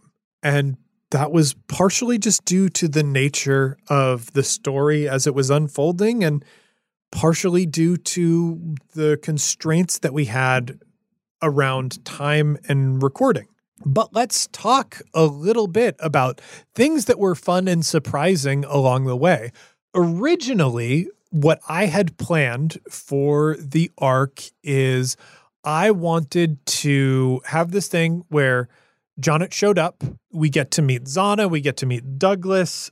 The tensions are kind of revealed. Then I wanted Zana to go off with her group on the turkey hunt and for Jonnet to go off with Travis and Gable on the turkey hunt, and for there to be this simmering tension between Oromar and Douglas at home when before tensions can really boil over and these characters can go at each other there is this crisis that happens that that ended up being you know like the red feathers trying to steal uh, the kessler family recipe. Like I, I wanted that to like force these characters to kind of work together and come to a kind of gruff understanding that you know they would be willing to let tensions ease in favor of Jonnet because they can see like okay yeah you know the the Oromar has a, a noble soul beneath the thing that I am angry at him about. And also like I can see the ways in which you know working with him has been good for Jonnet and then we would be able to maneuver into this overall like emotional reveal of Winona still being around. But that didn't end up happening. Jonnet sort of went back inside to see his dad at one point um like around all of this tension happening and like before everything escalated there i had to initiate like this what you call it this this emergency scene and Jonnet ended up you know, going off with his dad, which does make sense as a character choice. Jonnet would do that. And I should have foreseen that. But that ended up with the party split not working. I wanted Jonnet to be with Travis and Gable and kind of have this introspective bonding with them while we were dealing with heavy tensions with Oromar working with Douglas and Hip, while Winona was also there so that we could have these characters like carry the the guilt and tension of this wild, you know, again, Spider-Man esque backstory that was playing out for them. And, you know, that split didn't work out, didn't go down the way I exactly wanted it to. And and that changed things around. Like like you can feel that. I, I do think like obviously liz and johnny are amazing performers. The conversations they had as gable and travis were good. They reinforced those characters. They they worked on things. But i wanted a special moment between jonnet and and travis and i didn't i didn't get to do that. We didn't get to go on a turkey hunt. I should have anticipated that they would just try and turn Travis into a big turkey. And I just straight up did not do that, did not manage to pull that one off. So, like, we we we ended up with like well yeah they're to fake it so there won't actually be a turkey hunt so i had like planned on them hunting a griffin turkey and for that to be interesting and exciting and that didn't happen. And when it was clear that that wasn't going to happen, I was then planning, like, well, actually, this provides us with an excuse just to have a scene camping out beneath the stars with these characters. That could be fun. And you know that didn't that didn't end up happening just because of like player choices and I want to follow those player choices more than I want to do everything else.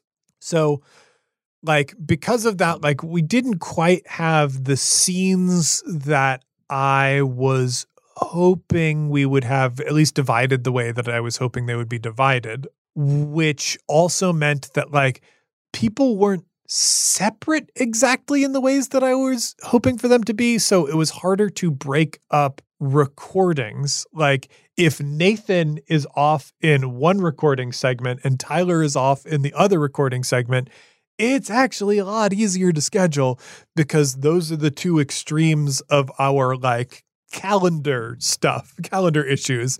So I was, you know, really, really hoping that that we could do it that way. Um, but you know, the scenes that we ended up with were great, and and I don't regret those. It did mean that we weren't. We also then weren't able to give the amount of attention that I wanted to the actual like coming of age ceremony scene. And I think the pacing of that played off weird. I wanted there to be more of a party. Again, like in this arc, you will note that I planned for Sifa to show up. I foreshadowed Sifa being there. I was like, hey, the Bandit Queen is going to show up. This is finally an opportunity for Oromar and the Bandit Queen to talk. And yes, eventually they did. Um, I believe, uh, based on a recording schedule, you have just heard that. So you know that that was a part of this arc.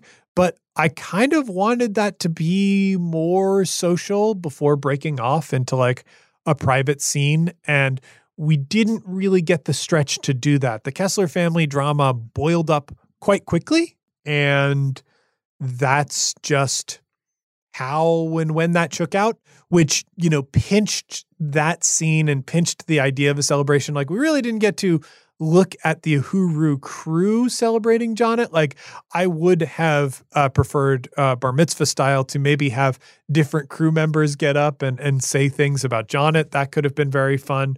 And we, we we just didn't get the space for it. So that was that was tough. A, a thing that is like not a disappointment or or flaw that I believe with the arc, but like a thing I was at one point designing a Firebrand's descended system um, and I might still do this at some point, um, but I, I, really do feel as though I have missed a golden opportunity to actually do it.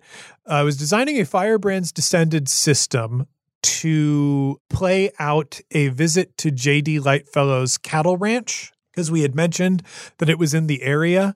And I kind of wanted to do a thing with the Uhuru crew where we just took some crew members and found out what their uh, visit to the JD Lightfellow ranch was like if you've never played Firebrands, the structure of the game is you play out different scenes as their own bespoke mini games, and those scenes are very specifically directed. So, like, you could have a scene for a duel, you could have a scene for a brawl, you could have a scene for a meal, and they each have their own mechanics that are kind of oriented to make those specific scenes interesting and fun. And like a lot of those in, in Firebrands itself, a lot of those scenes are intimate, and the intimacy for the JD Lightfellow Ranch game would be fucking bizarre. Like I, uh, you know, because that Lightfellow Ranch is like a slaughterhouse and a ranch, and very much kind of about that being the experience, like slaughtering a cow together would be a scene and maybe helping a cow give birth would be another scene. And it's like there's this bizarreness of it being prescribed by the park but also like things that kind of naturally happen to you there. Like it is a weird idea and i think it would lead to like an insane comedy tangent to our plot that i think would have worked very well.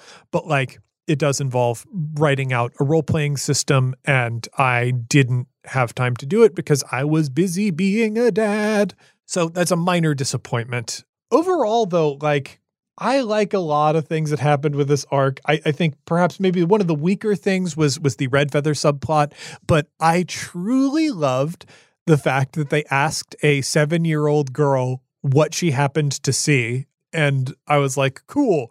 I know there are barn owls, so I'm going to try and describe what a barn owl of monstrous size sort of looks like from the perspective of a seven year old girl. I thought that was very fun.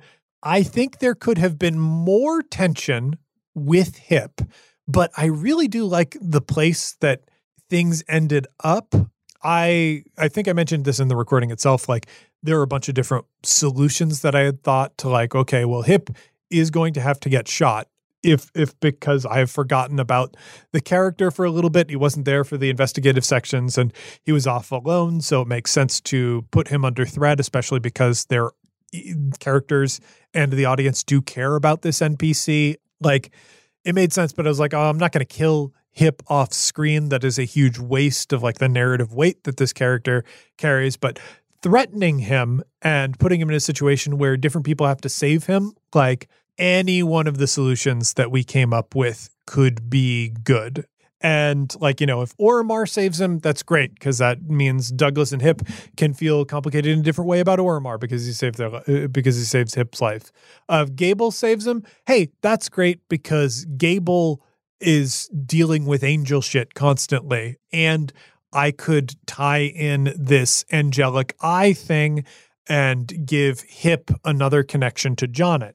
If Jonnet saved him, hey, that's great because like you have all of this extreme guilt because you have traded your memories of this person for power in a critical moment. You feel weird and guilty about that, and you want to alleviate that in some way. And miraculously being able to save this person's life without being able to see or interact with them is dope. So lots and lots of of cool ways that could have broken out and like yeah the fact that it ended up being like a, a, a, divine solution allows us to have this eye and give Hip and Jonnet more of a connection, and you know what we'll, we'll, see in the future, but like a way to communicate uh, and interact a little bit. Like I thought that broke out really really cool. Everything else about the arc, I mean, like it it moved very smoothly and quickly, and there were so many fun performances and fun moments. So I'm, I'm gonna I'm just gonna check over my notes because a lot of these notes will speak for themselves once we uh, get the bonus content out there. You'll see how we made it. Oh, yeah.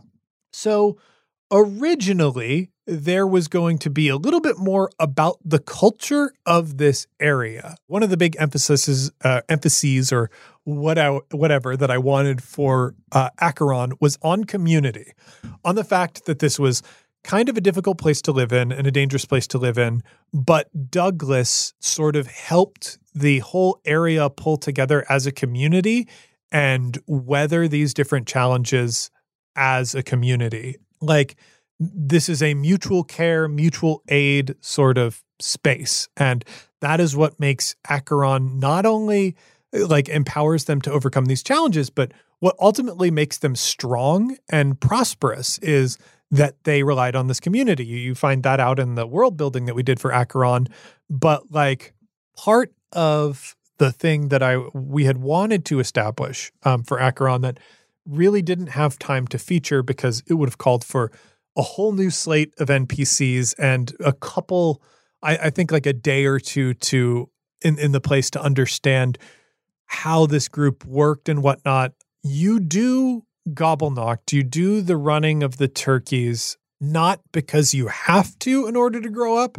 This is an opt in sort of growth thing where the people who actually do the running of the turkeys are a special group of like kind of public servants and volunteers. I think Liz had mentioned like a, li- a little bit Power Rangers esque, where they're people who have special responsibilities and therefore like special powers that are like really valued within the community because of the sacrifices they make. And it would be the sort of thing where when you're growing up as a kid in Acheron, you see the elders in your community who are a part of this thing as heroic and cool and you kind of want to be that and do that and it's this cultural thing that pushes people into service because like we I I personally wanted that to be part of what had informed Jonnet's personality and values because like you see that very readily in Jonnet. Jonnet is the goodest boy in the world and he just wants to do a good job and he is willing to like put his body and mind and soul on the line against the most terrifying forces the world has to offer in service of people who are absolute strangers to him. And he's done this over and over and over and, you know, very dramatically sacrificed essential and important parts of himself in order to keep this service going. So like I knew that partially had to become had to come from his parents and how they raised him and the community that he grew up in and how they reinforced those values. So we wanted to have like people who've undergone go- gobble knocked they are actually part of a special kind of like community service task force that does things like well when turkeys invade and break out or you know the various folkloric monsters that exist in the world of sphere threaten the community they jump into action and help things out. But like they are also like the people when somebody you know breaks their leg working on the farm they're jumping in to help out and also coordinating other people within the community to jump in to help out. Like they are a way that this community invests in itself. And in return, the special power that they get is texting, is being able to write messages on on feathers and zip them at each other. Like it was like, oh, this is perfect. This is a thing that a teen would want and think is cool and would make sense for how it enables like the special community task force to serve its community.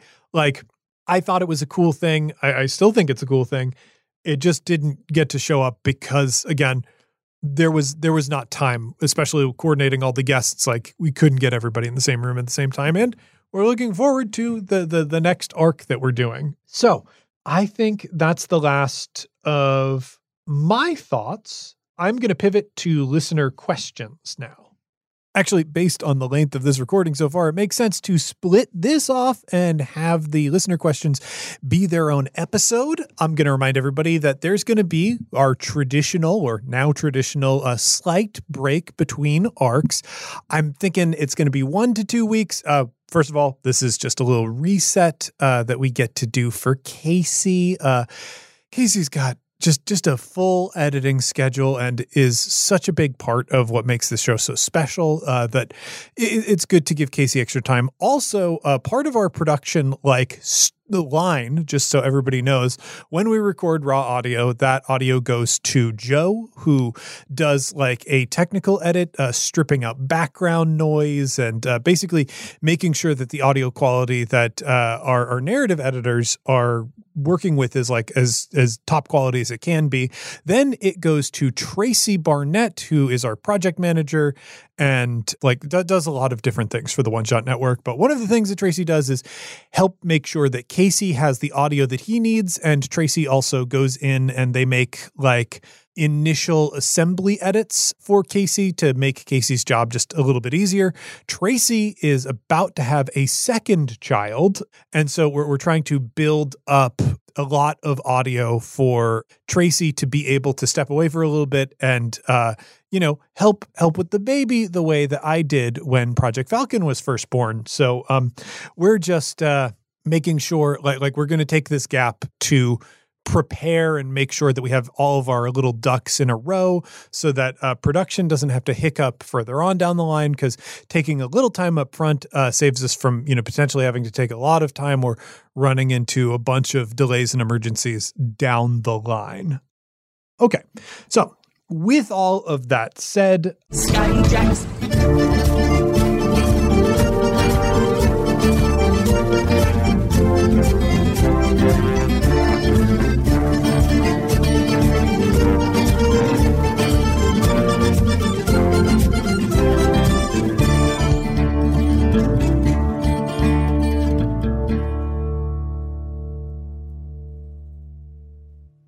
Campaign Skyjacks is a one shot network production. For more information, be sure to follow us on Twitter over at CampaignPod for updates about live shows and other events we might be doing. You can find more great gaming shows over at oneshotpodcast.com. Like One Shot. Take it from me, heroes, the most fun way to learn about new games is to listen to them get played. Every week on One Shot, I, your host, James D'Amato, bring you actual play recordings with a talented cast of improvisers, game designers, and other notable nerds. Each month features a new group trying a new system, exploring a wide variety of genres. The stories are self contained, so you can jump in anywhere, and it's a great way to find new games. Discover the magic of RPGs with One Shot on your favorite podcast app. Jonnet Kessler was played by Tyler Davis, who can be found on Twitter and Instagram at Tyler A. Dave. You can stream his short film, Lining, on the Roku channel for free. Just search for The Shortlist Summer.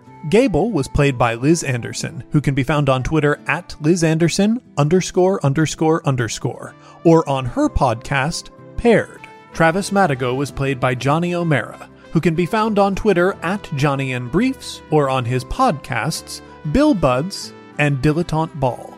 Captain Oromar Vale was played by Nathan Blades, who can be found on Twitter at Phantom Arts ENT. You can also find them streaming on twitch.tv slash the Neoncaster. I am James D'Amato, your host and game master. You can find me on Twitter at OneShotRPG or on my other podcast, One Shot. The original music featured in this podcast was written, composed, and performed by Arne Parrott. You can find him on Twitter over at A R N E P A R R O T T. You can find more of his work at atptunes.com. This episode was edited by Casey Tony, who can be found on Twitter at Casey Pony or on his podcast, Neo Scum. Our logo was designed by Fiona Shea, who can be found on Twitter at Fiona Pup.